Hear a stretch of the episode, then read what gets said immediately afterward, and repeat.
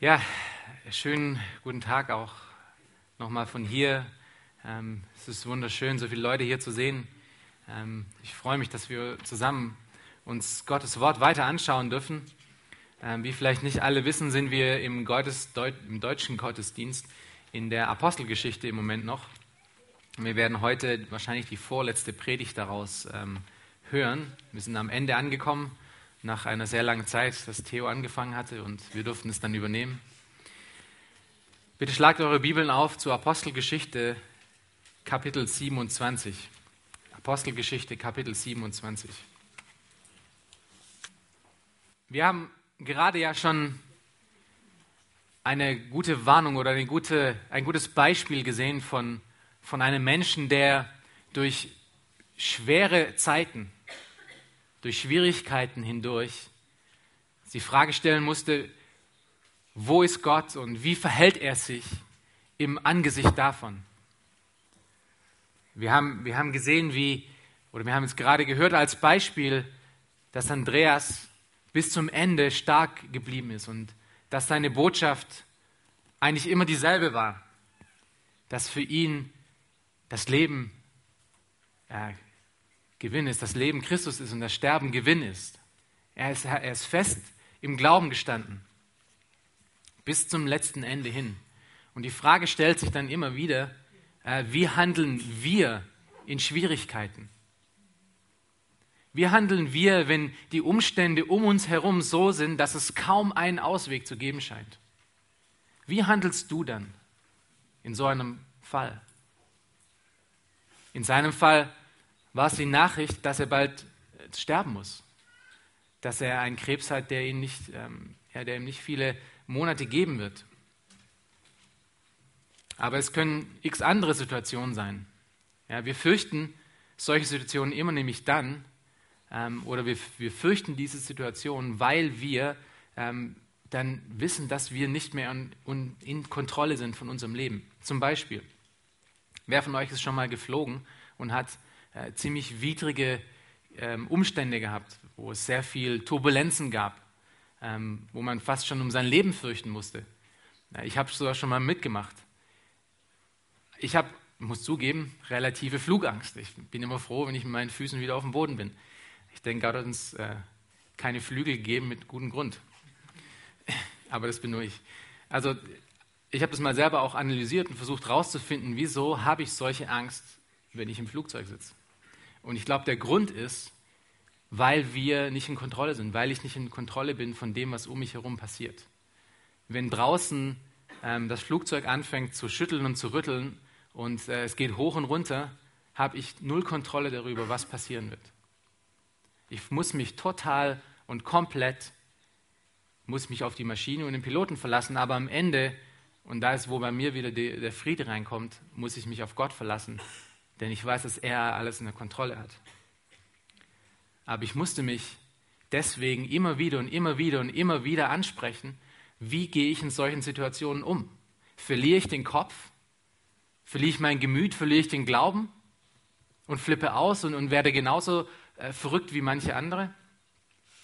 Oder halte ich an etwas fest, was außerhalb von dem ist? Und solche Situationen lernen uns immer wieder wichtige Dinge. Ja, nicht nur das Beten, wie im, wenn man Flugangst hat, das ist die beste Gebetszeit. Ähm, aber gerade auch solche Dinge, die unsere Existenz bedrohen, dann lernen wir immer wieder sehr wichtige Dinge, ähm, die was mit der Realität und Gott zu tun haben.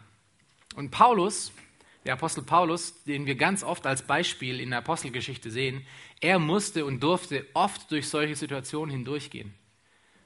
Und ohne Zweifel beeinflusste diese Situation und wie er damit umgehen musste sein restliches Leben.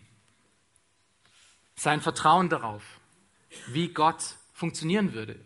Und er handelte dadurch dann auch geistlich. Und wir werden heute in diesem Abschnitt werden wir drei wichtige Elemente sehen, immer wieder und immer wieder, die uns dazu ermahnen und ermutigen sollen, in allen Lebenslagen Natürlich nicht nur, wenn es schwierig ist, aber natürlich auch dann und vor allem dann. In allen Lebenslagen geistlich zu handeln, indem wir unsere ganze Hoffnung und unser ganzes Vertrauen auf Gott alleine setzen. Die Geschichte, die wir uns heute anschauen werden aus Kapitel 27, ähm, hänge ich an vier Abschnitten ran, wie, ihr könnt es euch vorstellen, wie Kleiderhänger im, im Kleiderschrank. Ähm, diese Geschichte kann man in vier Abschnitte abteilen. Ähm, der erste Abschnitt wird der Start sein. Wir werden das in Versen 1 bis 18. Der Start. Der zweite Abschnitt ist die Selbsteinschätzung von Versen 9 bis 13. Ja, der dritte Abschnitt, den wir uns anschauen wollen heute in dieser Geschichte, ist in äh, Verse 14 bis 26 und das ist der Sturm. Und der vierte, äh, der letzte Abschnitt ist der Schiffbruch. Also der Start, die Selbsteinschätzung, der Sturm und der Schiffbruch. Und in all diesen vier Abschnitten wollen wir etwas ganz Wichtiges beobachten. Wir wollen drei Dinge sehen, ähm, die wir in diesem Abschnitt unbedingt sehen müssen und die wir auch in unserem Leben sehen müssen und die auch dann die Frage ist, wie wir damit in unserem eigenen Leben umgehen. Und das eine ist, wir wollen die Souveränität Gottes wieder erkennen, was wir so oft in der Apostelgeschichte schon gesehen haben. Wir wollen aber auch sehen, wie die Verantwortung, die Verantwortung des Menschen gegenüber all den Dingen, die Gott wirkt, aussieht. Und dann wollen wir noch das Vorbild eines geistlichen Leiters in dem Vorbild von Paulus sehen. Also wir schauen nach der Souveränität Gottes, wir schauen nach der Verantwortung des Menschen und wir schauen nach dem geistlichen Beispiel, dem geistlichen Vorbild von Paulus. Lass uns also in diesen Text einsteigen und diese Dinge sehen. Äh, wir werden den Text lesen und ich werde ein paar Dinge kommentieren und am Ende von jedem Abschnitt werde ich kurz über diese drei wichtigen Elemente äh, ein kleines Kommentar abliefern, damit ihr das sehen könnt, wie es in diesem Abschnitt sich verhält. Wir wollen mit dem Start beginnen, Verse 1 bis 8. Wir lesen zusammen die ersten beiden Verse. Als, als es aber beschlossen worden war, dass wir nach Italien abfahren sollten, übergaben sie Paulus und einige andere Gefangene einem Hauptmann namens Julius von der kaiserlichen Schar. Nachdem wir aber ein Schiff aus Adramytium bestiegen hatten, das die Häfen von Asia anlaufen sollte, reisten wir ab in Begleitung des Aristarchus, eines Mazedoniers aus Thessalonich. Paulus spricht hier oder Lukas spricht hier von, von einem Wir, das nach Italien überlaufen sollte, nach übergehen sollte. Das Wir, von dem Lukas hier spricht, ist Paulus und Lukas und wie wir gerade in Vers 2 gesehen haben, Aristarchus, ein Mazedonier. Der Aristarchus, den finden wir auch noch in anderen Begebenheiten im Neuen Testament. Er war ein Wegbegleiter, ein ständiger Wegbegleiter von Paulus. Äh, zum Beispiel können wir ihn in Apostelgeschichte 19 sehen, wie er in Ephesus bei diesem Aufruhr verhaftet wird. Er war mit Paulus zusammen und weil die Leute dachten, ähm, dass sie den Richtigen gekriegt haben, wurde er und noch jemand anders ähm, verhaftet. Wir sehen aber auch, wie er dann später in Apostelgeschichte 20 sich mit Paulus zusammen auf den Weg nach Jerusalem machte, um äh, das Almosen dort abzugeben. Und wir sehen ihn hier, wie er in Apostelgeschichte 27 zusammen mit Paulus und mit Lukas sich auf diesen Weg nach Rom macht, um bei Paulus zu sein. Das war damals nicht so einfach, denn Paulus war ja ein Gefangener. Ähm, da gibt es verschiedene Varianten, verschiedene Möglichkeiten. Entweder ähm, haben sie sich, oder höchstwahrscheinlich haben sie sich als, als Paulus Diener, als Knechte ausgegeben und durften ihm deswegen äh, dann mitfolgen. Und wir lesen auch in außerbiblischen ähm, äh, Geschichten, Eusebius gibt davon Zeugnis, dass dieser, ähm, äh, dass dieser Aristarchus zusammen mit Paulus auch unter Nero ähm, den Märtyrertod gestorben ist. Also er ist mit ihm nach Rom gekommen und ist auch in Rom mit Paulus umgekommen. Dann lesen wir hier noch von einem Julius, der von der kaiserlichen Schar ist. Diese kaiserliche Schar war eine äh, sehr wichtige, das waren sozusagen die kaiserlichen Leibwächter. Das waren die Leibwächter des Kaisers von Rom. Ähm, man nannte sie auch die Legionen des Augustus. Und diese Männer waren extrem vertrauenswürdig extrem integer und extrem rechtschaffen. Lass uns zu Vers 3 gehen. Und am nächsten Tag liefen wir in Zidon ein, und Julius erzeigte sich freundlich gegen Paulus und erlaubte ihm, zu seinen Freunden zu gehen und ihre Pflege zu genießen. Es ist sehr, sehr ungewöhnlich für einen römischen Hauptmann einen Gefangenen von, von dieser Art, wie Paulus war, einfach so viel Freiheit zu geben. Paulus war ein Pulverfass für, äh, für die Römer. Wo immer Paulus hinkam, gab es, äh, gab es Trubel. Wo immer Paulus hinkam, äh, ist, hat irgendjemand einen, Auf, ähm, einen Aufstand erstellt. Wo auch immer er hingam, gab es Probleme. Und Julius wusste ja auch von seinem Vorgesetzten, dass die Juden sich mehrmals schon vorgenommen hatten, Paulus umzubringen, und zwar in Massen. Dass 40 Leute sich verschworen hatten, ihn zu töten. Und doch ließ Julius es zu und gab ihm sehr viel Freiheiten. Und wir werden das gleich kommentieren, wieso. Und er hat es auch nur Paulus erlaubt. Wir sehen das auch in diesem Text, ähm, dass hier nur von Paulus gesprochen wird, dass er diese Freiheiten hatte. Vers 4. Von dort fuhren wir ab in Sidon. Ähm, und macht mal die nächste, ähm, hier seht ihr den Weg, wie wir gekommen sind, von Jerusalem aus über Caesarea, da wo sie dann ähm, mit Julius gestartet sind. Und hier ist dann Sidon. Da befinden wir uns jetzt gerade. Und von dort fuhren wir ab von Sidon und segelten unter Zypern hin. Hier ist Zypern. und segelten dann unter ähm, Zypern hin, weil die Winde uns entgegen waren. Und nachdem wir das Meer bei Silizien und Paphylien durchsegelt hatten, kamen wir nach Myra in Lyzien. Wir sehen hier in Vers 4 schon, dass diese Reise unter einem nicht guten Stern stande. Es war Vorboten von, verhängnisvoller, von dieser verhängnisvollen Reise, dass die Winde gegen sie waren. Ähm, sie, konnten lang, sie kamen langsamer voran, als sie normalerweise gewohnt waren. Und in Vers 5 lesen wir hier von äh, und Pamphylien. Und wie ihr seht, ist hier oben Antiochia, da wo Paulus' Heimatgemeinde war. Ähm, also er kannte diese Gegend wohl gut. Das ist, wo sie langfuhren. Und sie fuhren von, von dort aus über Silizien bis nach Myra rüber, was ziemlich weit in der heutigen Türkei nur liegt. Nun, diese Reise ähm, war ziemlich schwierig, wie der Text auch sagt. Es gab Winde, die äh, gegensätzlich waren und sie kamen nicht richtig voran. Das Interessante ist, dass Myra ein sehr wichtiger, ähm, ein wichtiger Hafen war zur damaligen Zeit. Das war nämlich der Umschlagshafen für den ganzen Kornhandel zwischen Ägypten und Italien. Dort in Myra war die römische Kornflotte stationiert. Es waren sehr viele Schiffe, die sehr viel Korn von Ägypten bis nach Italien rübergebracht haben. Das ist, wo sie zwischenlandeten. Und jetzt macht auch Vers 6 dann Sinn, wenn wir den lesen. Und dort fand der Hauptmann ein Schiff aus Alexandria, das nach Italien segelte und brachte uns auf dasselbe. Alexandria ist in Ägypten, wie ihr sehen könnt, hier unten. Es kam von dort, war in Myra stationiert und sie wollten von da an nun nach Italien segeln. Vers 7.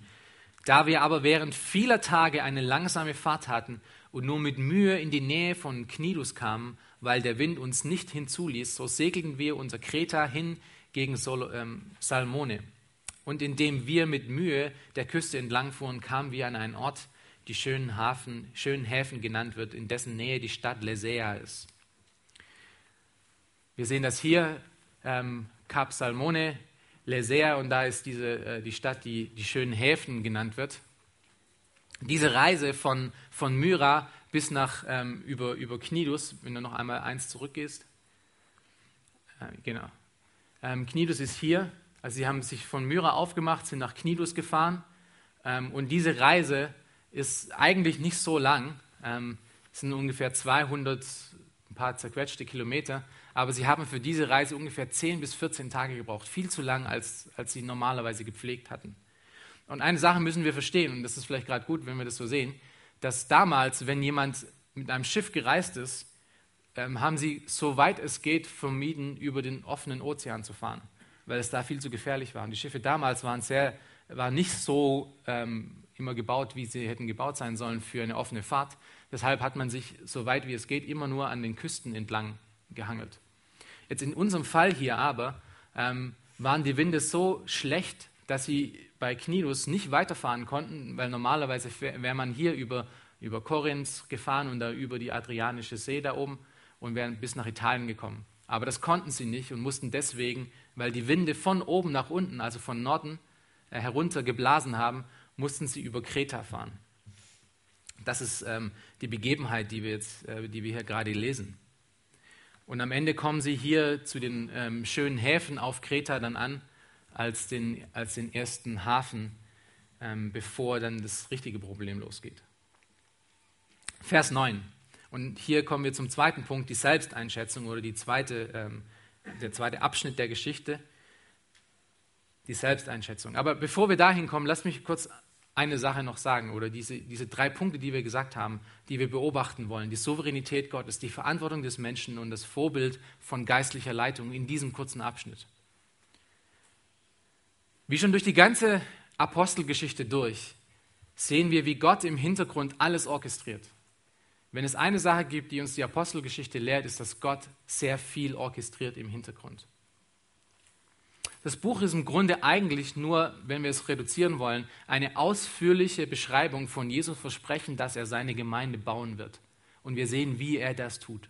Und er benutzt Menschen dazu. Und er benutzt Paulus dazu. Gott hatte Paulus zu unglaublichen Dingen benutzt. Und in jeder von diesen Dingen, in jeder von diesen Situationen hat er ihn beschützt und immer wieder auch vom Tod gerettet. Es ist Gott hier, der auch alles wirkt. Es ist Gott, der es dafür gefügt hatte, dass Paulus auch gefangen genommen wurde und den jüdischen Mordanschlagsplänen ähm, entflohen ist.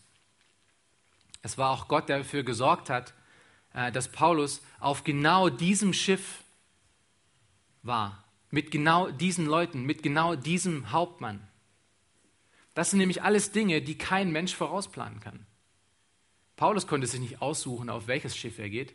Er musste dem folgen, was Julius gesagt hatte. Julius hatte sich wohl das beste Schiff ausgewählt. Er wusste auch nicht, wie diese Reise äh, weitergehen würde. Gott hat aber all diese Dinge in seinem souveränen Wirken zusammen orchestriert. Und es ist auch Gott, der dafür sorgte, dass diese Winde, die so schwierig waren, ähm, geblasen haben. Und wir lesen das in Psalm 107, Vers 23 bis 25 als Beispiel. Dort steht und ganz explizit, die in Schiffen sich aufs Meer begaben und Handel trieben auf großen Wassern, die sahen die Werke des Herrn und seine Wunder auf hoher See.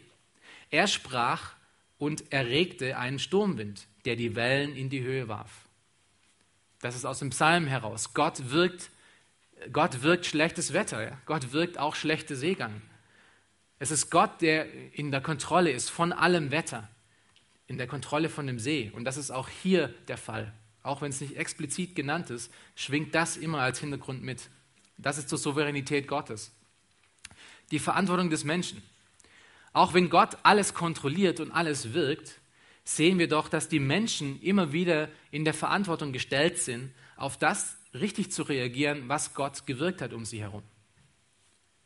Gott hat hier keinem von diesen Menschen eine Entscheidung abgenommen. Julius suchte das Schiff aus. Die Seeleute trafen die Entscheidung, um nach Kreta auszuweichen und nicht wie normal an der Küste entlang zu fahren. Aber wir werden diese Punkte später noch mal ein bisschen genauer eingehen. Und dann sehen wir noch das Vorbild eines Leiters. Und ich hatte vorher schon gesagt, dass ähm, es schon interessant ist in Vers 3, dass Julius Paulus so viel Freiheiten gibt. Und der Grund, weshalb Paulus so viel Freiheiten hatte, denke ich, liegt darin, dass Paulus einfach vom Vorbild her so unterschiedlich war zu dem, was Julius normal gesehen hatte. Julius sah Paulus' Rechtschaffenheit und Vertrauenswürdigkeit und gab ihm deswegen so viel Freiheiten. Weil Paulus einfach ein geistlicher Mensch war. Obwohl, und das ist auch wichtig zu wissen, obwohl Paulus den Ausgang von dieser Reise auch nicht kannte. Er hatte dieses Buch Apostelgeschichte noch nicht gelesen. Obwohl er nicht wusste, ob er ähm, überhaupt diese Reise überleben würde. Er wusste, dass es gegen Ende zugeht, aber er wusste noch nicht wann. Er wusste nicht, wann Gott ihn nach Hause holt. Auch wenn diese Situation sehr hoffnungsvoll ähm, und ohne Ausweg aussieht, verhielt sich Paulus trotzdem tadellos. Und zwar so tadellos, dass Julius ihm vertraute vertraute, Dinge zu tun, die normalerweise ein Gefangener in der Gegenwart von einem römischen Hauptmann nicht tun darf. Und hier ist ein wichtiger Punkt. Menschen vertrauen anderen Menschen, wenn sie wissen, dass das Gegenüber sich nicht selbst dient, sondern das Gut des anderen sucht. Und Paulus war so jemand. Wir wissen das von anderen Bibelstellen, dass Paulus jemand ist, der das Gut des anderen suchte. Und das wirkt Vertrauen.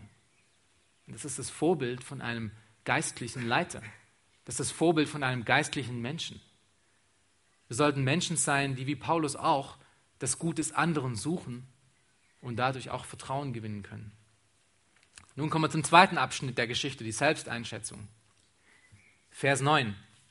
Da aber schon geraume Zeit verflossen war und die Schifffahrt gefährlich wurde, weil auch das Fasten bereits vorüber war, wandte sie Paulus und sprach zu ihnen, ihr Männer, ich sehe, dass diese Schiffreise mit Schädigung und großem Verlust nicht nur für die Ladung und das Schiff, sondern auch für unser Leben verbunden sein wird. Und hier sagt Lukas uns, Lukas, der Doktor, der immer sehr Details, sehr viele Details brachte, ähm, er sagt uns hier, was das Problem war. Die Schifffahrt war nämlich schon gefährlich geworden. Und wir müssen hier wissen, dass in der, zwischen Mitte September und Mitte November wurde diese Seefahrt im, äh, im Mittelmeer sehr, sehr schwierig und sehr, sehr gefährlich. Man hatte vermieden, soweit es geht, zu dieser Zeit zu fahren. Denn ab Mitte November, ab dem 10. November bis zum 10. März ist es praktisch, gab es keine Schifffahrt in dieser Region. Für fünf Monate im Jahr gibt es in dieser, in dieser Region null Schifffahrt, wegen den gefährlichen Winden. Und das Interessante ist, das ist heute auch noch so. Zumindest was die, ähm, was die normalen ähm, Personenschiffe anbetrifft. Frachtschiffe sind schon unterwegs, aber Personenschiffe nicht. Zwischen dem 10. November und dem 10. März ist diese Gegend so stürmisch und so gefährlich, dass kein Schiff gefahren ist. Und das ist, was Lukas uns hier erzählt.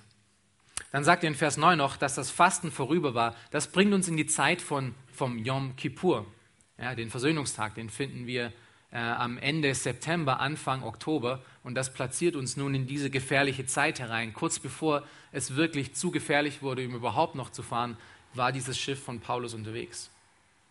Und in Vers 10 sehen wir, dass Paulus zu, zu ihnen spricht und, und sie warnt, dass diese Schiffreise nicht gut ausgehen wird.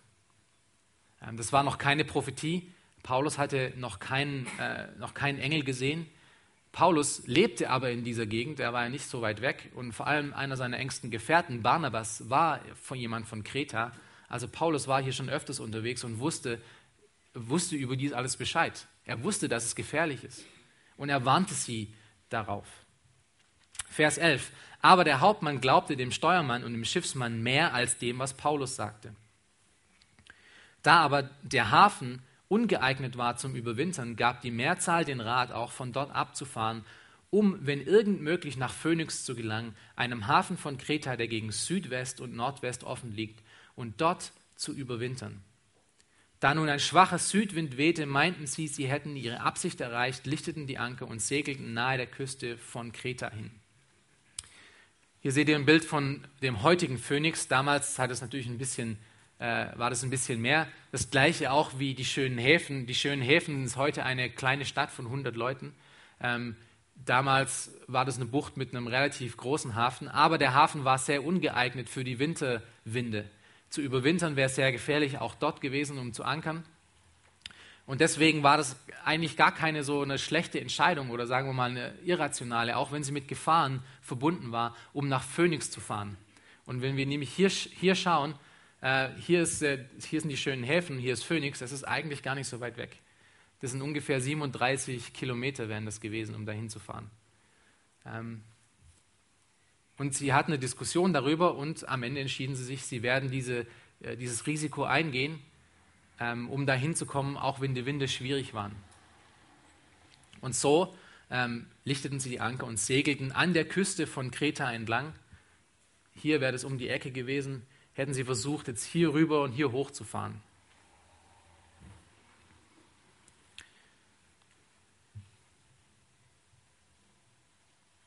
Was sehen wir hier in diesem Abschnitt über die Souveränität Gottes, die Verantwortung des Menschen und das Vorbild von geistlicher Leitung?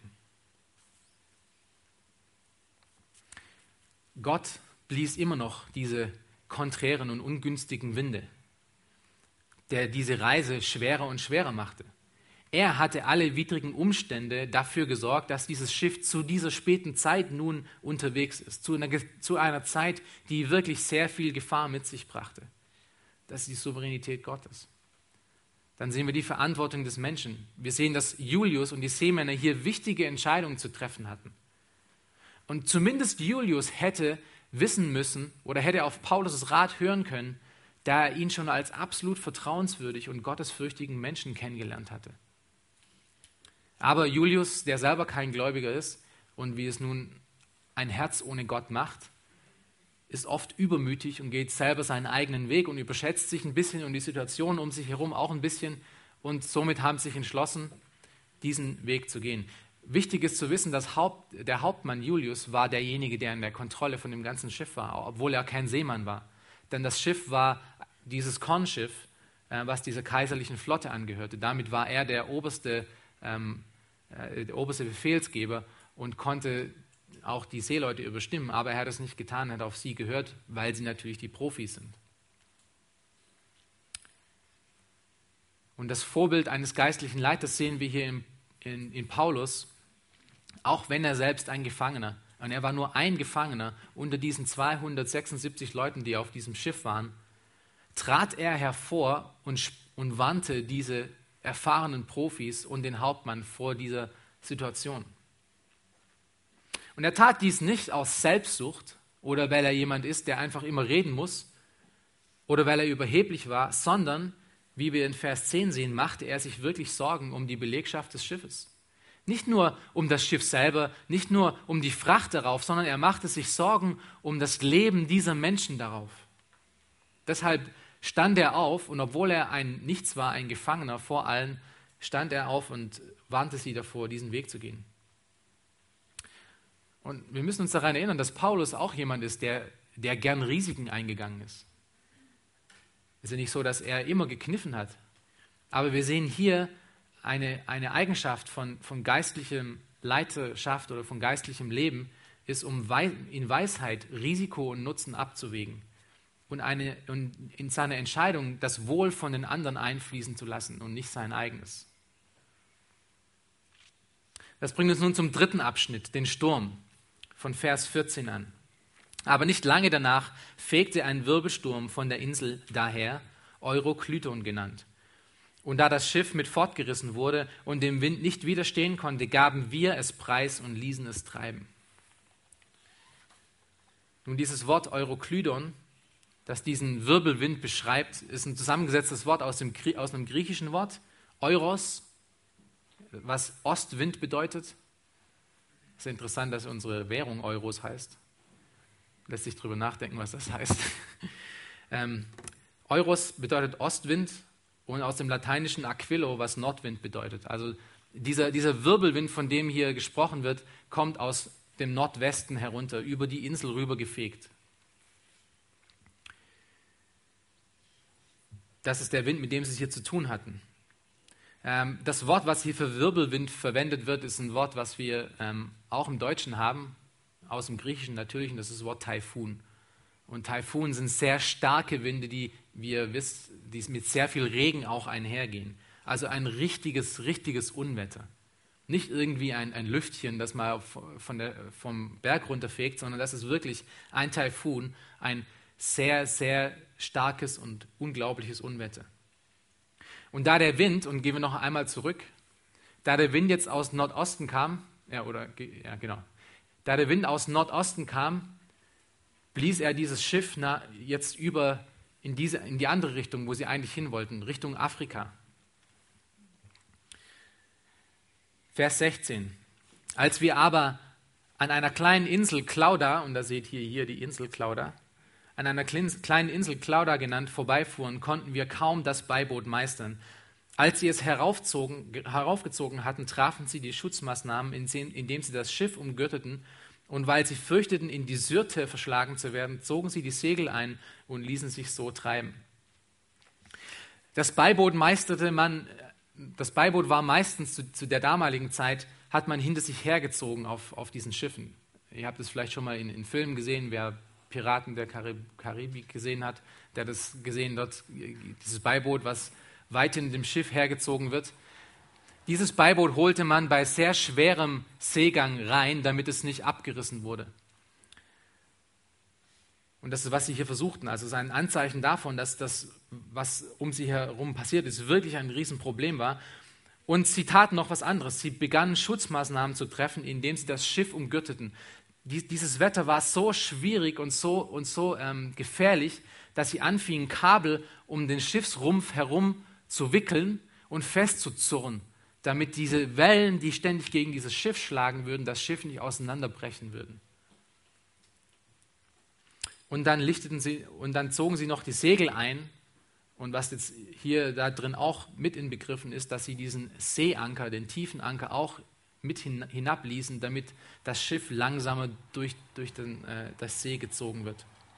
Und sie taten das alles, weil sie Angst hatten, um in die Syrte verschlagen zu werden. Nun, die Syrte, was ist die Syrte? Die Syrte ist diese Bucht hier, die wir hier sehen. Und diese Bucht ist die gefürchteste Bucht von allen See, von den Seefahrern im Mittelmeer.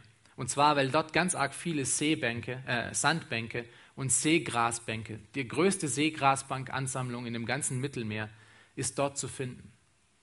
Wenn du als Seefahrer in die Syrte verschlagen wurdest, dann war das aus, dann war es vorbei. Dann bist du irgendwo weit, weit weg vom, ähm, vom Land, läufst du auf eine, auf eine Sandbank auf und wirst durch die Wellenwucht einfach erschlagen.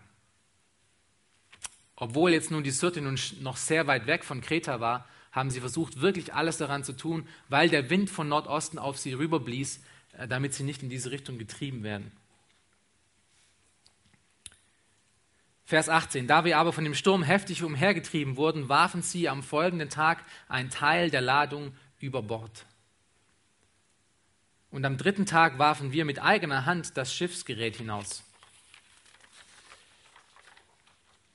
Daher, während mehrere Tage äh, weder Sonne noch Sterne sichtbar waren und ein heftiger Sturm anhielt, schwand endlich alle Hoffnung, dass wir gerettet werden könnten.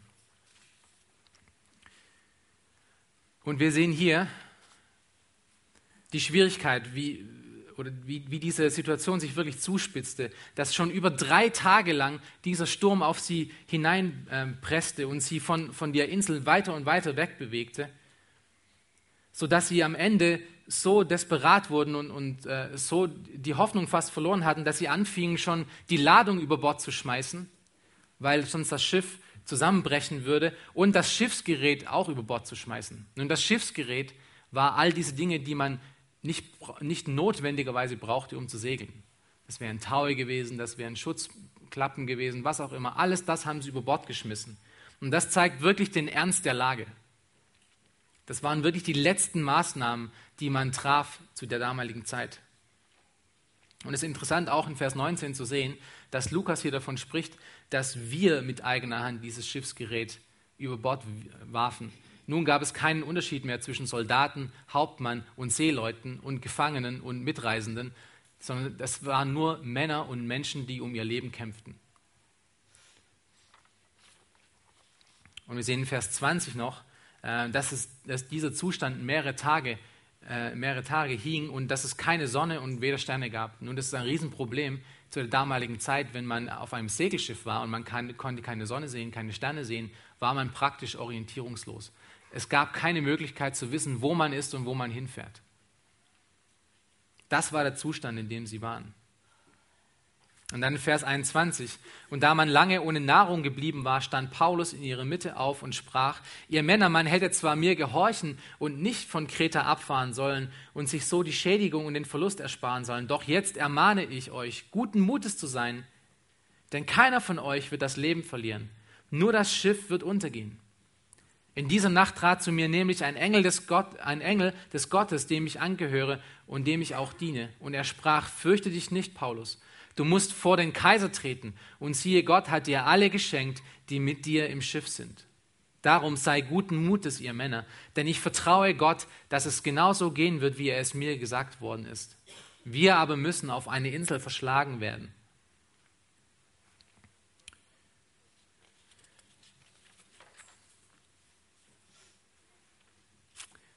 Wir sehen hier, dass diese Leute so unter Stress waren und so unter Angst waren und dieser Seegang so heftig war, und ihr seht es in diesem Bild vielleicht, ja, das war nicht irgendwie eine, äh, ein kleines Schiff, was, was so ein bisschen hin und her ging, sondern das waren Riesenwellen, wo auf diesem Schiff, das unbeschützt ist, die, das Wasser über die, äh, über die Kanten rüber laufen würde, der, Schiffbug hochgehen würde, das Schiff wieder runtergehen würde und es fast jeden Moment aussieht, als ob es irgendwie umkippen würde. Das war kein Spaß, auf so einem Ding gefangen zu sein, bei so einem Sturm. Und das hat dazu geführt, dass diese Männer lange ohne Nahrung waren. In Vers 33 wird später gesagt, dass sie 14 Tage ohne Nahrung waren. Sie waren so dermaßen ängstlich und so unter Stress und wahrscheinlich auch seekrank, weil es die ganze Zeit nur hoch und runter und hoch und runter und hoch und runter ging, dass sie nichts gegessen haben. Und wer schon lange mal nichts gegessen hat, weiß, wie, äh, wie schwach man dabei wird. Und Paulus steht in dieser Situation auf, wo wirklich nun alle Hoffnung verschwunden ist. Und wir lesen das in Vers 20 und spricht dann diese Leute an. Was sehen wir hier über die Souveränität Gottes in diesem Abschnitt? Wenn diese widrigen Umstände, die vorher schon da gewesen waren, nicht schon genug gewesen wären, blies Gott nun jetzt auch noch direkt einen Wirbelwind auf dieses Schiff zu, direkt von der Insel herunter. Und jetzt hatten die Menschen auf diesem Schiff nun wirklich keine Chance mehr, um ihre Weiterreise auf irgendeine Art und Weise zu beeinflussen. Sie mussten sich den Naturgewalten, sie mussten sich Gottes Gewalten fügen. Und hier sehen wir nicht nur Gottes allmächtiges Wirken, sondern auch wirklich die Kleinheit von den Menschen. Wir denken, wir sind immer wer und wir können Dinge beeinflussen, aber selbst bei so einer einfachen Sache wie ein Wind, da hört dann unser Einfluss auf.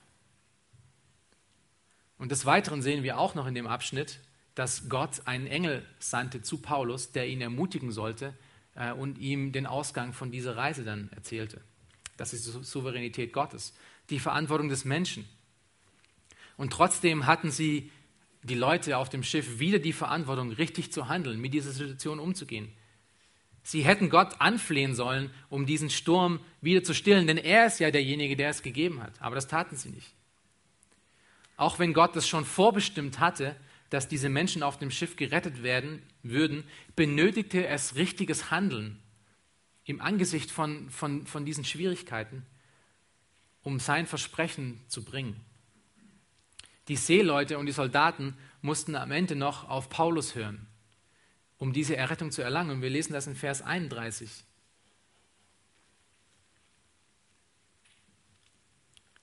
Was ist das Vorbild von einem geistlichen Leiter.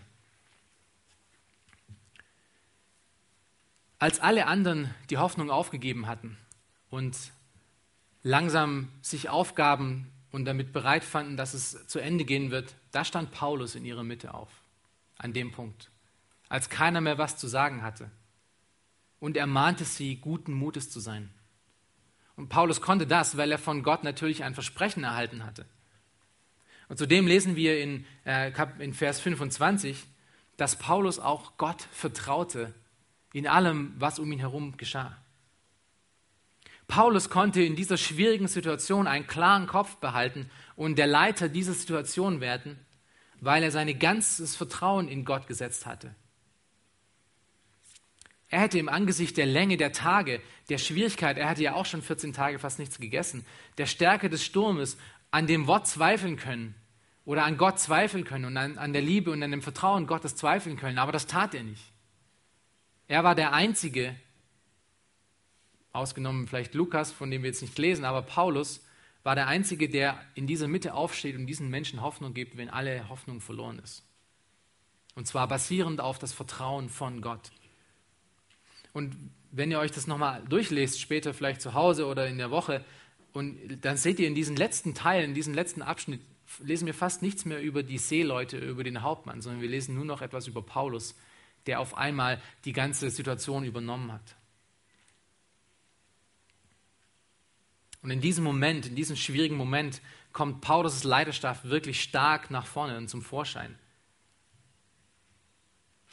Und er kann das nur sein, weil er auf Gott vertraute und weil er ihm vertraute, dass er auch das wirklich souverän wirken wird, was er versprochen hat. Und wenn ihr euch daran erinnert, Paulus ist ja auch derjenige, der geschrieben hat in Römer 8, dass alles, dass ich davon überzeugt bin, dass alles zum Guten gehen wird. Er ist der gleiche. Wer nun sein Leben, sein ganzes Leben auf dieses Verständnis baut, der wird automatisch irgendwann mal in so eine Situation kommen, wo alle ihren Kopf verlieren. Wenn nun die Welt das tut, wenn die Welt nun ihren Kopf verliert, benötigt es klar denkende Menschen, die wissen, dass am Ende Gott alles souverän wirkt. Aber wichtig hier auch ist dabei, dass dennoch Paulus nicht passiv geblieben ist. Auch wenn er wusste, dass Gott alles souverän wirkt, spricht er den Hauptmann und die Soldaten an und ermahnt sie alle, das Richtige zu tun. Paulus konnte nun diese, die komplette Leitung des Schiffes übernehmen und er zeigte das in den Aktionen auch, dass der einzige Grund, weshalb, weshalb er so furchtlos war, das Vertrauen auf Gott war. Und wir sehen das in Vers 35, wie er am Ende Gott dankte. Es gibt keine Zufälle.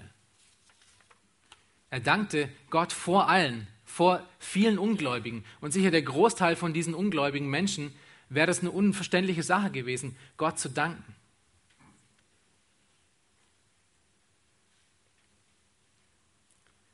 Und das bringt uns zum letzten Abschnitt, den Schiffbruch. Vers 27 bis 44. Als nun die 14. Nacht kam, seitdem wir auf dem Adriatischen Meer umhergetrieben wurden, vermuteten die Schiffsleute um Mitternacht, dass, sich die, dass sie sich einem Land näherten. Und sie ließen das Senkbeil hinunter und maßen 20 Faden. Und als sie ein wenig weitergefahren waren und es wieder herunterließen, maßen sie 15 Faden. Und da sie fürchteten, sie könnten auf Klippen verschlagen werden, warfen sie vom Heck des Schiffes vier Anker aus und wünschten, dass es Tag würde. Und hier haben wir die Informationen darüber, ähm, wie, wie lange sie unterwegs waren. Sie waren jetzt nun schon 14 Tage, 14 Nächte ähm, unterwegs gewesen. Und äh, das Adriatische Meer, von dem hier gesprochen wird, äh, ist nicht das Adriatische Meer, was wir heute kennen. Das ist nicht die Adria, sondern das ist damals der Name gewesen für das Mittelmeer. Und sie vermuteten wohl, dass es Land gibt, weil sie womöglich Wellen gehört haben, die irgendwo ähm, auf Land getroffen sind. Wir hören das ja immer, wenn wir am Strand sind. Das ist wahrscheinlich ein, äh, den Klang, den sie angefangen haben zu vernommen. Denn an diesem Zeitpunkt, wo sie hier waren, in Kapitel, 27, äh, Kapitel 27, Vers 27, waren sie nur ungefähr fünf Kilometer von Malta weg. Und sie ließen das Senkblei, Senkblei hin, und das ist, wie man damals gemessen hat, ähm, wie hoch jetzt nun der Boden wurde. Aber sie hatten natürlich auch die Furcht, dass sie nun auf Klippen auflaufen würden, wie, weil sie ja nicht wussten, wo sie waren. Vielleicht dachten sie, sie wären in die Syrte verschlagen worden, weil der Wind die ganze Zeit aus dieser Richtung blies.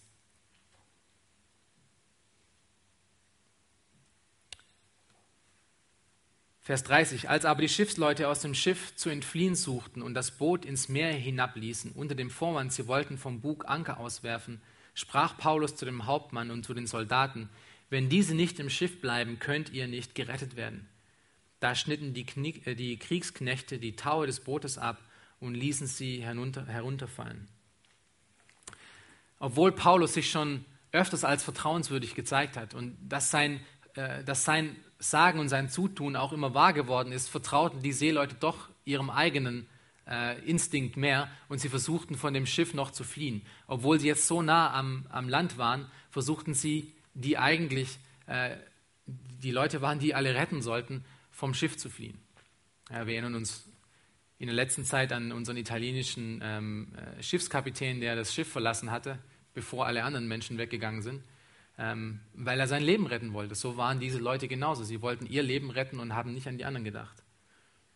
Aber Paulus ähm, erwischte sie dabei und ermahnte die Soldaten, dass sie diese nicht gehen lassen sollten und damit schnitten sie dann diese, dieses Boot weg, mit dem sie fliehen wollten. Vers 33, als es aber Tag werden wollte, ermahnte Paulus alle, Speise zu sich zu nehmen und sprach, es ist heute der 14. Tag, dass ihr so, äh, dass ihr vor ängstlicher Erwartung ohne Nahrung geblieben seid und nichts zu euch genommen habt. Darum ermahne ich euch, Speise zu euch zu nehmen, denn es dient zu eurer Stärkung und zu eurer Rettung. Denn keinem von euch wird ein Haar vom Haupt fallen. Hier sehen wir wieder Paulus, wie in der Mitte von, diesem, von diesen Schwierigkeiten aufsteht und als Vorbild vorangeht, als positives Vorbild in Mut und Tapferkeit einen, einen, äh, einen großen Schritt wagt und sagt, ich werde jetzt essen, weil wir werden jetzt errettet werden. Auch wenn die anderen noch dachten, wir werden vielleicht irgendwo verschlagen werden und wir werden irgendwo gegen Land rennen. Paulus, Paulus war sich sicher, Gott wird uns retten und er hat Gott vertraut. Vers 35, und nachdem er das gesagt hatte, nahm er das Brot, dankte Gott vor allen, brach es und fing an zu essen. Da wurden alle guten Mutes und nahmen ebenfalls Speise zu sich. Ja, wir sehen Paulus' Leiterschaft auch da wieder, wie ein positives Beispiel für alle anderen war. Wir waren aber auf dem Schiff insgesamt 276 Seelen und nachdem sie, äh, sie sich mit Speise gesättigt hatten, erleichterten sie das Schiff, indem sie das Getreide ins Meer warfen. Sie hatten ihr, ihr ganze, ihre ganze Ladung nun weggeschmissen. Warum? Weil wenn du wenn du ein schweres Schiff hast, geht es durch weiter in, in, ins Meer hinunter. Und da wir jetzt an Land herankommen, wollten sie das Schiff so leicht wie möglich machen, damit, ähm, damit der, der Schiffgang relativ niedrig ist, damit sie so weit wie möglich an den Strand irgendwo rankommen könnten. Das ist, was sie taten, um versuchen, ihr Leben zu retten. Und dann lesen wir Vers 39. Als es aber Tag wurde, erkannten sie das Land nicht. Sie bemerkten aber eine Bucht, die ein flaches Ufer hatte. An dieses beschlossen sie, das Schiff nach Möglichkeit hintreiben zu lassen. Und so schnitten sie die Anker ab und ließen sie ins Meer und lösten zugleich die Haltetaue der Steuerruder. Dann hissten sie das Vordersegel vor den Wind und hielten auf das Ufer zu. Das war also der Plan. Sie wollten das Schiff nun an diesem Strand ähm, auflaufen lassen, damit sie dort irgendwie wie möglich wegkommen. Und äh, dieser Strand oder diese Bucht, von der hier gesprochen wird, die heißt interessanterweise heute auch immer noch St. Paul's Bay also die, äh, die Bucht von, von dem heiligen Paulus. Der Name ist dabei geblieben, was auch wieder ein Zeichen ist davon, dass es, da hat was stattgefunden. Und es ist sehr interessant, es gibt ein Buch darüber, dass ein, äh, ein Seefahrer, und ihr seht es hier, wo das ist, hier ist Malta, ähm, da ist St. Paul's Bay und da oben ist dann Italien, nicht weit weg. Es gibt ein Buch, das ein äh, Seefahrer im 19. Jahrhundert geschrieben hat, der versucht hatte, das nachzukonstruieren, was hier geschehen ist, ob das auch wirklich so stattgefunden hat. Und es ist super interessant und wegen der Zeit werde ich jetzt nicht die ganzen Details geben, aber ähm, er hat es bis auf die letzten Kilometer genau, mit den genauen Zeitangaben, die Lukas gegeben hat, hatte diesen Weg, ähm, konnte diesen Weg charten bis zu St. Paul's Bay und hat, und hat, genau herausgefunden, dass das, was Lukas hier geschrieben hat, ihn, ihn genau drei Kilometer bis zu St. Paul's Bay bringt. Total irre. Also die, äh, Glaubwürdigkeit der Schrift ist auch wieder in dem, was Lukas aufzeichnet, ähm, gezeigt, indem jemand hier so eine, so eine Arbeit gemacht hat. Ähm, der heißt James Smith und das Buch heißt The Voyage and Shipwreck of St. Paul, falls es jemand interessiert. Vers 41. Da sie aber an die Sandbank gerieten, liefen sie mit dem Schiff auf und das äh, Vorderteil blieb unbeweglich stecken, das Hinterteil aber zerbrach durch die Gewalt der Wellen. Und wir sehen, wie schwierig die Situation immer noch war. Der, der, der Sturm hatte nicht wirklich groß aufgehört. Die Wellen waren so hoch und so schwer, dass dieses Schiff, was nun vor Anker lag und ähm, was erst vor Anker lag und jetzt in die Sandbank steckte, es ging nicht mehr nach vorne. Das heißt, die Wellen schlugen von hinten auf das Schiff rein und das zerschlug dieses ganze Schiff, obwohl es umgürtet war mit diesen Seilen, das sie vorher äh, hingepackt hatten. Also eine wirkliche schwierige Situation, in der sie waren. Vers 42. Die Soldaten aber fassten den Plan, man solle die Gefangenen töten, damit keiner schwimmend entfliehe. Und sie taten das, weil wenn sie diese Gefangenen entlassen würden und einer von denen würde entfliehen und es würde bekannt werden, würden sie mit ihrem Leben dafür zahlen. Deswegen sie das, wollten sie das tun. Vers 43. Doch der Hauptmann, der den Paulus retten wollte, verhinderte ihr Vorhaben und befahl, wer schwimmen könne, solle sich zuerst ins Meer werfen um an das Land zu kommen. Und die übrigen teils auf Brettern, teils auf Schiffstrümmern. Und so geschah es, dass alles, dass alle ans Land gerettet wurden. Und hier sehen wir auch wieder die Souveränität Gottes, der es vorherbestimmt hatte, dass es genau so ausgeht. Er hatte Paulus versprochen, dass ihm und den anderen nichts geschehen wird. Und genau das ist eingetreten. Und wenn ihr nochmal zurückgeht Wenn ihr zurückgeht zu Vers 24, sehen wir auch wieso. Gott hat es getan, weil er einen Plan hatte. wie Gott eigentlich mit jedem Menschen einen Plan hat. Alle unsere Tage sind laut Psalm 139 in seinem Buch ausgeschrieben. Gott hatte einen Plan für Paulus und der Plan war, er musste vor dem Kaiser treten. Er musste nach Rom. Und unter diesem Plan und das souveränes Wirken von Gott wurden alle errettet. Es konnte nichts passieren. Kein Sturm, kein Mensch, keine Macht dieser Welt, keine Gewalt, noch irgendein Wesen, noch irgendetwas kann Gottes Plan frustrieren. Oder irgendetwas ihn von seinem Plan abhalten. Interessant ist auch noch, dass sie jetzt sogar schneller nach Italien gegangen, äh, kommen konnten, als sie vorher nicht geplant hatten. Denn sie mussten wegen diesen Winden, ähm, hätten sie überwintern müssen. Das heißt, sie hätten mindestens diese fünf Monate irgendwo im Hafen liegen müssen, bevor sie nach Italien kommen konnten. Und jetzt waren sie wie teleportiert auf einmal in der Nähe von Italien, was sie vorher nicht wussten, denn sie kannten das Land nicht. Sie wussten nicht, wo Malta war. Wir sehen aber auch, Gottes Zeitwahl ist souverän und nicht willkürlich. Paulus kam genau zu dieser Zeit an diesem Ort an. Und er wurde genau zu dieser Zeit an diesen Strand verschlagen. Denn er musste dort auf Malta noch ein Zeichen zu Gottes Wirken werden. Und wir sehen das im nächsten Kapitel, wenn wir das nächste Mal durchgehen, wie er, äh, wie, wie er ein Zeichen zu Gottes Wirken wurde, indem er von der Schlange gebissen wird und nicht stirbt. Und wie er den äh, Vater von Publius, dem damaligen ähm, Anführer von dieser Region, seinen Vater heilt. Alles das ist innerhalb von Gottes souveränen Wirken geplant gewesen. Und deshalb musste Paulus mit diesem Schiff über diese Umwege, über diese Art und Weise, mit diesem Wind dort genau vor Malta ankommen. An diesem genauen Zeitpunkt. Weil Julius, äh, Publius' Vater war nicht immer krank, sondern er war zu diesem Zeitpunkt krank. Und diese Schlange war nicht immer in diesem Reisig, sondern sie war dort an diesem Zeitpunkt in dem Reisig. Es gibt keine Zufälle mit Gott. Allerdings sehen wir auch ganz deutlich, und das ist nun die Verantwortung der Menschen, wir sehen ganz deutlich die Verantwortung, im Gehorsam zu sein. Paulus machte es deutlich, indem er die Soldaten dazu ermahnte, die Seeleute nicht gehen zu lassen. Er hätte ja sagen können, Gott hat mir versprochen, dass alles gut sein wird, lass sie einfach gehen. Aber Gott hat ja gesagt, er wird alle retten. Paulus hatte zu ihnen gesagt, wenn ihr das nicht tut, wird Gott euch nicht erretten. Wird Gott nicht diese Menschen retten.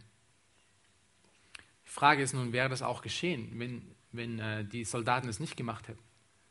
Wäre Gottes Versprechen nicht wahr geworden und die Menschen nicht errettet worden, wenn Paulus das nicht gesagt hätte? Die Antwort darauf ist ja und nein. Ja, wenn es Gottes Plan gewesen wäre. Nein, weil es, Gott, weil es nicht Gottes Plan war.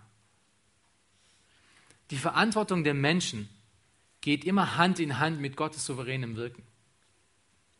Wenn man das eine versucht, vor das andere zu schieben und wieder drauf schaut, dann sieht man, die sind immer wieder gleich auf. Das eine kann ohne das andere nicht gehen. Es ist immer beides zusammen, was zusammenwirkt. Und wir können es nicht immer verstehen, wie das ist, aber es funktioniert beides zusammen. Wir Menschen sind verantwortlich für die Umstände, die Gott uns gibt, richtig zu agieren, ihm zur Ehre zu agieren. Aber auf der anderen Seite wissen wir auch, dass Gott alles zum Besten wirkt und souverän wirkt. Es ist immer beides. Das eine kann ohne das andere nicht. Und dann sehen wir zu guter Letzt noch das Vorbild von Paulus als geistlichen Leiter, und wir sehen in diesem Abschnitt nur noch, wie Paulus derjenige ist, der alles, der den ganzen Laden schmeißt, der hier am Agieren ist. Das heißt, er war glaubwürdig und er hatte Überzeugungskraft, um, äh, damit alle ihm vertrauten, um Gottes Plan so rüberzubringen, damit auch alle ihm folgen würden. Und dazu sehen wir auch noch, dass der Hauptmann sein Leben aufs Spiel setzte, um Paulus' Leben zu retten. Das heißt, er hatte von Paulus schon so einen vorbildlichen Einfluss bekommen, ähm, durch sein Wirken, durch Paulus' Wirken, durch Paulus' Reden, dass Julius so beeindruckt war, dass, er, dass es ihm auch egal war, ob er am Ende dann vielleicht deswegen auch umkommen würde. Und zum Abschluss dazu noch zu sagen, dass Gott immer in der Kontrolle von allen Lebenslagen ist. Nichts geschieht außerhalb seines Willens. Das ist eine Sache, die wir aus diesem Kapitel ganz stark herausziehen. Er spricht uns in der Schrift dass er auch das, was er begonnen hat, verspricht er, dass er es auch zu Ende führen wird. Und darauf kann man bauen und darauf kann man vertrauen. Nichts wird seinen Plan frustrieren. Nichts wird sein Wirken abwenden. Aber dieses Wirken, dieses Wirken Gottes wirkt in Gehorsam. Es ist die Verantwortung der Menschen, das zu tun, was er getan hat, was er gesagt hat, wir tun sollen. Dass wir weise und geistlich handeln sollen. Denn er gibt sowohl das Verlangen als auch das Gelingen, was wir in Philippa 2, Vers 13 sehen. Und es ist gerade diese schwierigen Situationen, die uns das beibringen, dass wir auf der einen Seite total abhängig von ihm sind, aber auf der anderen Seite auch gehorsam sein müssen. Und wir haben gesehen, dass obwohl Gott souverän wirkt, in Raum und Zeit und überall, die Verantwortung des Menschen, richtig und gottesfürchtig zu handeln, nicht ausschließt, sondern dass sie wirklich Hand in Hand gehen. Eine Münze sind zwei Seiten von einer Münze. Auch wenn Paulus wusste, dass sich alles zum Guten entwickeln wird, wie, wie er es auch im Römerbrief schreibt, war er doch nicht passiv, sondern gehorsam. Er war aktiv damit beschäftigt, das zu tun, was Gott von ihm erwartet hatte. Und das setzt Glauben voraus. Das setzt Glauben und Vertrauen gegenüber Gott voraus. Das waren Eigenschaften, die Paulus in seinem Leben wirklich ganz stark hatte. Und die Frage ist nun an dich, macht das auch dein Leben aus? Bist du auch jemand, der auf Gottes souveränes Wirken vertraut und deswegen im Gehorsam ihm gegenüber läuft? Weil du weißt und sicher bist, dass, alles zum Guten, dass er alles zum Guten wirken wird. Oder lässt du dich passiv treiben und machst nichts aus deinem Leben und lebst in Ungehorsam, weil Gott wird es ja schon irgendwie alles zum Guten wirken. Das ist nicht, wie es funktioniert. Wir sehen es in Paulus, der letztendlich äh, das Beispiel von geistlichem Leben war in dieser Geschichte. Es war jemand, der äh, in auswegslosen Situationen Gott vertraute und Leitung übernahm. Gerade weil er auf Gottes Souveränität vertraute, agierte er und wurde aktiv und war nicht passiv. Und wisst ihr, derselbe Geist, der in Paulus lebte, er lebt auch in uns. Und deswegen ist es auch uns möglich, in diesem Gottvertrauen, in allen Situationen, so zu agieren, wie er agiert hat. Aber zu agieren, aktiv zu sein, im Gottvertrauen aktiv zu leben. Ja, wir leben im Glauben, nicht im Schauen, wie wir vorher gesungen haben. Dazu noch eine Bibelstelle, die wichtig ist, um dieses auch zu besprechen. Und die finden wir in 2. Petrus, Kapitel 1, Verse 3 bis 8. Lass uns nun mal den Vers 3 zusammen lesen. Da seine göttliche Kraft uns alles geschenkt hat, was zum Leben und zum Wandel in Gottes Furcht dient, durch die Erkenntnis dessen, der uns berufen hat, durch seine Herrlichkeit und Tugend. Was hat Gott getan? Er hat durch sein souveränes Wirken uns schon alles gegeben, was wir nötig haben, um Gottes fürchtig zu leben. Wir haben schon alles. Du hast schon alles, um Gottes fürchtig zu leben. Du brauchst nicht mehr. Was du wohl brauchst, ist Gehorsam. Was du wohl brauchst, ist ein gottesfürchtiges Leben auszuleben. Und das finden wir in den nächsten Versen, Vers 4 an. Der, welche er uns die überaus großen und kostbaren Verheißungen gegeben hat, damit ihr durch dieselben göttlicher Natur teilhaftig werdet, nachdem ihr dem Verderben entflohen seid, durch, durch die Begierde in der Welt herrscht. So setzt eben deshalb allen Eifer daran, ja, tut etwas und reicht in eurem Glauben die Tugend dar, in der Tugend aber die Erkenntnis, in der Erkenntnis aber die Selbstbeherrschung, in der Selbstbeherrschung aber die standhafte Ausharren, im standhaften Ausharren aber die Gottesfurcht, in der Gottesfurcht aber die Bruderliebe, in der Bruderliebe aber die Liebe. Denn wenn diese Dinge bei euch vorhanden sind und zunehmen, so lassen sie euch nicht träge noch unfruchtbar sein für die Erkenntnis unseres Herrn Jesus Christus. Das ist, wie es funktioniert. Gott wirkt souverän aber weil er souverän wirkt, müssen wir auch darauf agieren. Und wir sehen das in dieser Geschichte, vor allem bei Paulus als Beispiel.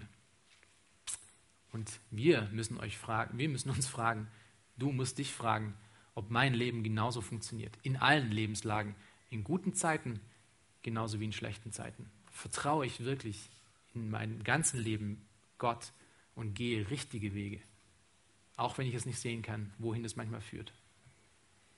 Amen.